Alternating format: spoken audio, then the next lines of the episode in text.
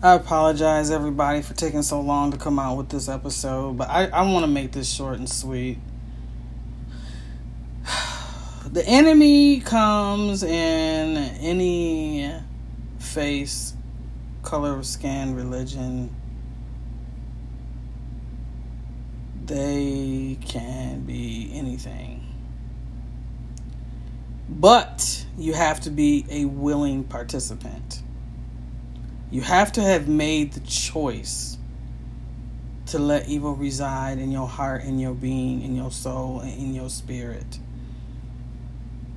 It's your choice.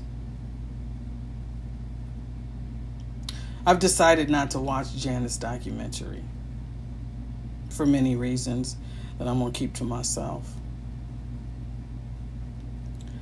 I'm going to continue fighting for Michael and loving on him, and understanding that God is the reason for his existence. And Michael was a living angel on this earth that we did not take care of, and we are still mistreating to this day. I will not entertain any foolishness. I'm not going to do it. I'm not going to get my blood pressure up, get myself upset, get all emotional, start crying anymore. I've been depressed for the last 5-6 days now. When you have to let go of people that you look up to, that you feel were instrumental in helping you become the person you are today, and you find out these motherfuckers ain't shit. It's very hurting. It's very hurtful. It's very deep, and the wound cuts deep, and it's gonna take me a while. So y'all will have to excuse me if I don't talk about certain things, because it hurts a lot to see that we had somebody like Michael Jackson in our midst, and we are still trying to bury his legacy. That just shows you, it shows me how great hate is, how great evil is. And I blame the people that let hate soil them so badly that they are willing to lose everything.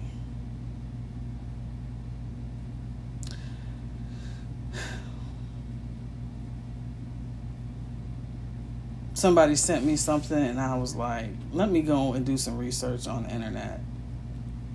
And I read 3 different articles about the latest of what is in Janet's documentary. And there's absolutely no way that this is a twist of mainstream media.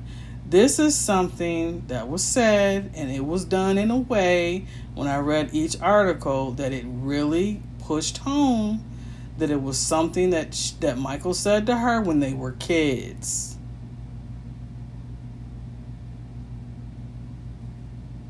They wanted to make that aspect known. But this is a part of what I always talk about when I say that people are trying to be slick.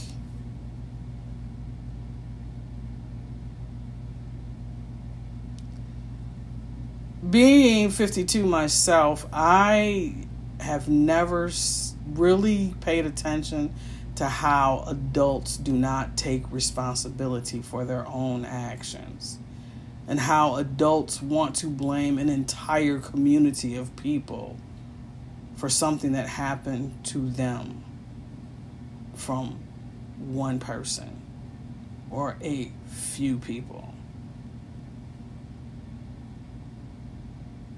When I look at white people, I don't see that every white person is bad. I see that in their culture, they are taught some really horrible, evil shit that soaks into their psyche, that they have to fight off. Some white folks have disowned family members because of the hateful shit they're taught. And I commend them for that.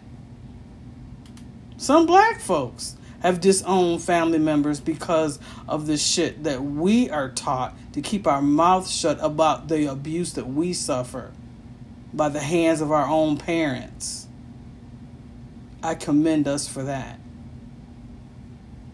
But I am not going to entertain a grown-ass woman that is blaming her shit, her fucking decisions on her dead, murdered brother. I am not watching that shit.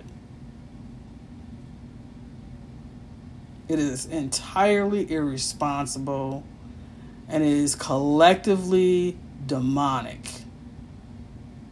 And I am not entertaining those fucking demons. So I just had to let y'all know how I felt, what's going to go down. I'm not watching that shit. I have it on record for Friday and Saturday. I'm taking that shit off my DVR. I'm not putting that shit on my DVR to watch. I'm not watching that. Not watching that. You guys can watch it, talk about it, whatever, but I am going to just have private conversations about it. This is the only episode I am going to do on this. I'm going to concentrate on the positive. I'm going to continue loving on Michael. I'm going to continue riding for him. I'm going to continue just being there for him like I have been. Because like I said, I was here for his mother and his children. I was here for Michael. Not here for any of his siblings. And y'all know how I talked about how much I love Janet, but I love her. My love for her is unconditional. But I got to handle this with a long-handled spoon, baby. You guys take care. Thank you for listening and thank you for supporting me. I appreciate you.